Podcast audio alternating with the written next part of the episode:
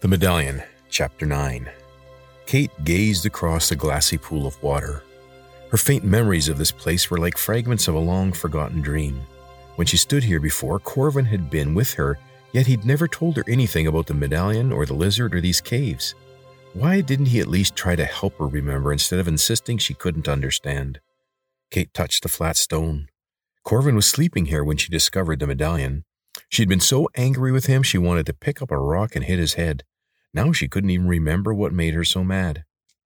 Kate pointed the medallion's light to the wall where she had first found it. It had been wrapped up and hidden in a pile of rags. Was this the place the lizard was talking about? Did the medallion actually belong to him, or was she searching in the cave to take it back after he stole it? She recalled an intense feeling of relief when she first picked up the glowing disk, but then a great tension grew within as the medallion and the black band fought for control. The medallion finally won the battle. Where that happened was a mystery, but the relief of the black band falling away was a powerful memory. Corvin had been close by, leaning over her, telling her he would take her home. Kate focused on that memory, but found Corvin's face being replaced by a handsome man with dark hair. Jorid was his name, but who was he, and why did his memory give her a sense that she had been special to him? The medallion pulsed in her hand, sending shafts of light through her fingers. Kate sighed and got to her feet. The last time she'd been here, the black band pulled her through these caves but this time she followed the medallion. She turned in a slow circle, keeping an eye on the metallic surface. The star's points worked like a compass. A lighted symbol would grow brighter within the point that would lead her to the next opening in the cave wall. The lizard said this tunnel would take her back to Corvin, but it looked like it would be a long walk to the mine. But she could not turn back. The lizard also said Corvin didn't have long to live. Following the star's direction, Kate stepped up to the wall and placed her palm against the stone. The blue ripples of light flowed out, and the rock turned to jelly and then opened up to let her pass. Kate ducked through the portal and into the low tunnel stretching out in both directions. The medallion in her hand glowed brightly, but none of the star points grew brighter. The new tunnel slanted slightly upward to the left and dropped off steeply to the right. Kate flipped the medallion in the air to decide. It landed in her hand, glowing side down, and she headed off to the right. The tunnel wound generally downward, steeper at times, stretching on and on until Kate thought she couldn't take another step. How could this tunnel possibly lead to the mine if it kept going deeper? Kate paused in the middle of a steep incline. This couldn't be right. As she turned back, she caught a flash of light in the boulders piled at the bottom of the slope. Perched on top of one of the larger stones was a pair of tattered sneakers. Clambering down over the rock, she edged closer to the shoes. The laces were nibbled to tattered strands, and a cozy nest of fluff occupied one heel. A plastic bag lay beside them, chewed full of holes. Kate touched the sneakers to assure herself they were real. These shoes once belonged to her, but how was that possible? Kate closed her eyes. Yes, she recalled standing here, putting on the sneakers she had taken from Corvin, and then a stone door had opened in front of her. She opened her eyes and searched behind the boulders, but couldn't find a door. Yet it was beyond that door that she met an old man dressed in white who led her into a small room full of even more doors. The thought of that event filled her with such overpowering fear that tears came to her eyes and a sob rose up in her throat. Kate blinked and swallowed. What happened to her in there? A whisper of breeze blew up from the tunnel below, and in the silence she thought she heard a voice. Corvin? Kate walked along a main cavern to where a smaller tunnel branched off to the left. She stepped inside and called Corvin's name again. Glancing down, she found light on the medallion's point spinning around as if she were sitting on top of the North Pole. At least the new path inclined upward. It might lead her back to the Red Creek mine. It was worth a try. The new passage climbed straight ahead for a long while. Weariness set in as Kate trudged along, and when the floor abruptly gave way to a steep slope, her feet flew out from under her, tumbling her down into a pile of broken sticks. Groaning, she stood and dusted off her bruised body. Thankfully, her duffel bag had broken her fall. Examining her surroundings by the light of the medallion, she found herself in a small bowl shaped cave with paths leading down to it from different directions. Kate stumbled over the sticks piled up at the bottom of the bowl. She pointed the light down. These weren't sticks. They were bones, a ring of broken and shattered bones. Stepping back, a human skull stared up at her. A tarnished silver chain lay below the gaping jaw. Kate bent to pull out the links, but it was tangled up on all the bones. She pulled harder and it broke free, sending her tumbling backwards against a rounded boulder in the center of the ring of bones.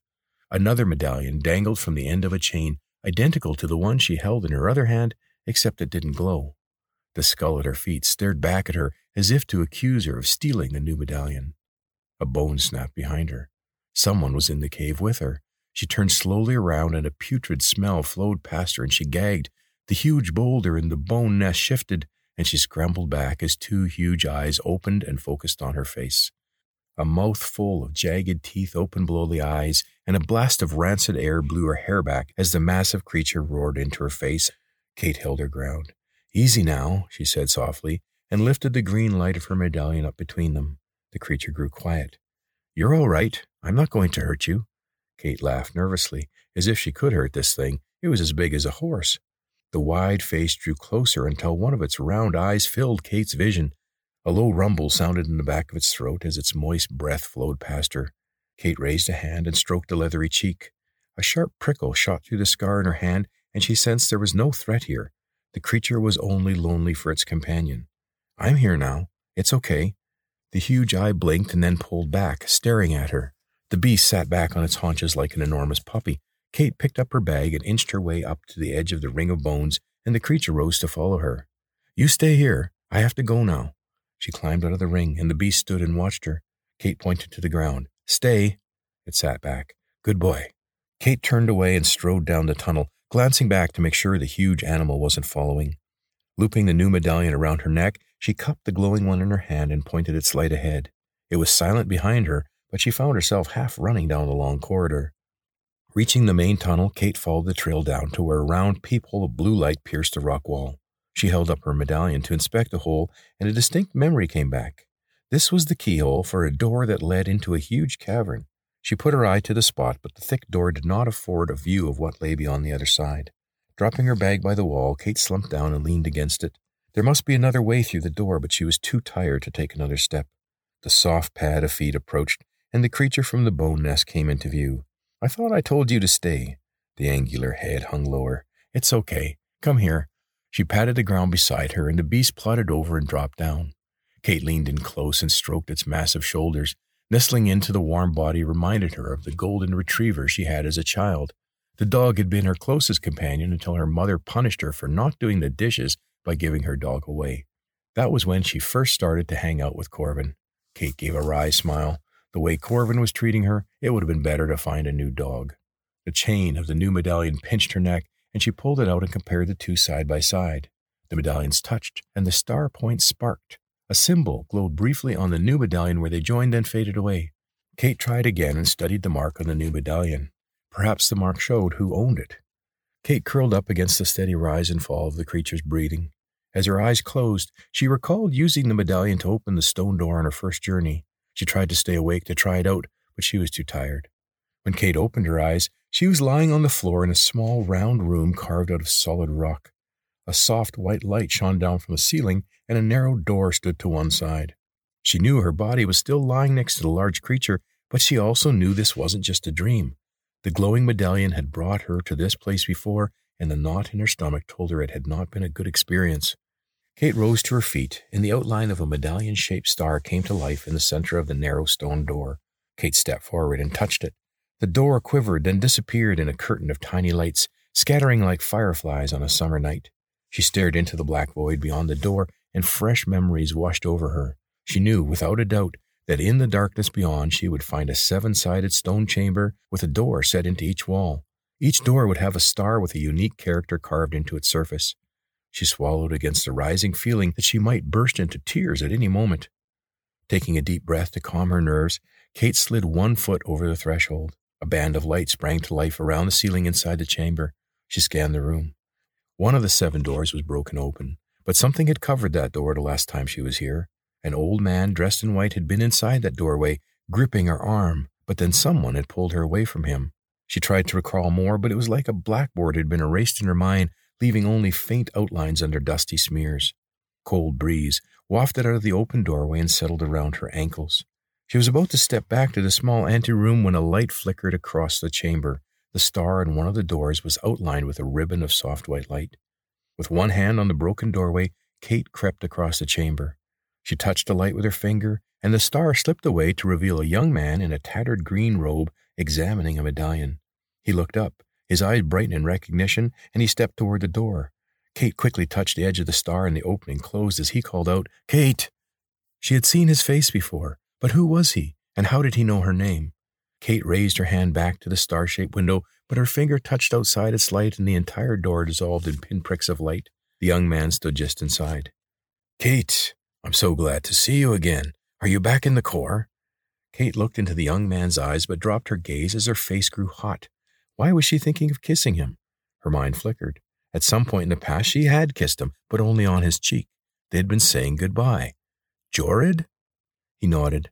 That's right. You do remember me. Not really. I. Well, you were very sick, and I helped Corvin take you back to your world. Kate nodded, and a smile touched her lips. Thank you. How did you open my door? Jorid grew closer. You must have one of these. He lifted a silver medallion hanging on a chain around his neck. The symbol glowing inside one of the points matched the one on his door. Kate hesitated. She was sure he must want to see her glowing one, but instead she drew out the medallion she'd pulled from the bones. Jorid's eyes widened. Mine hasn't done anything since since Corvin gave it to me when you left. Then tonight this point glowed. He pointed to the symbol on his medallion. I fell asleep, and now here I am. You must have brought me here with your medallion. He pushed toward the doorway, but something held him back from crossing the threshold into the main chamber. Where are you? I don't know. I'm not talking about this council chamber. Where were you before you fell asleep and came here? I was in a tunnel by a door with markings on it that leads into a large cavern. A blue light shone in through the keyhole, but I didn't try to open it. Jorid nodded eagerly. Yes, I know the place, and I have a key to that door. I'll join you there as soon as I can. He pointed across the room. Go back to your entry cell, and when you wake up, you will find yourself back in the tunnel by the large door. He paused. Wait for me, Kate. Don't try to open the door. It may be dangerous. Promise me you'll wait for me. Kate gave a slight nod. I'm so glad you're back. An anxious look crossed his face. Is Corvin with you? Kate shook her head, and Jorid smiled as he backed away and the light in his room faded into darkness. The door to his small room became solid again. Turning away, Kate looked around the seven sided room. If this were a council chamber, each door must lead to a cell where people with medallions would come and go.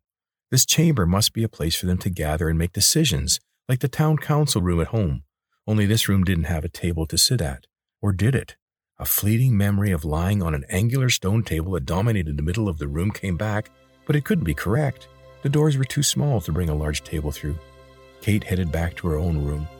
The black void beyond the broken door to the right of her door frowned ominously as she stepped into her small cell. She lay down on the cold stone floor and turned her thoughts to sleeping next to the warm body of the large animal. The soft light in the round room faded away.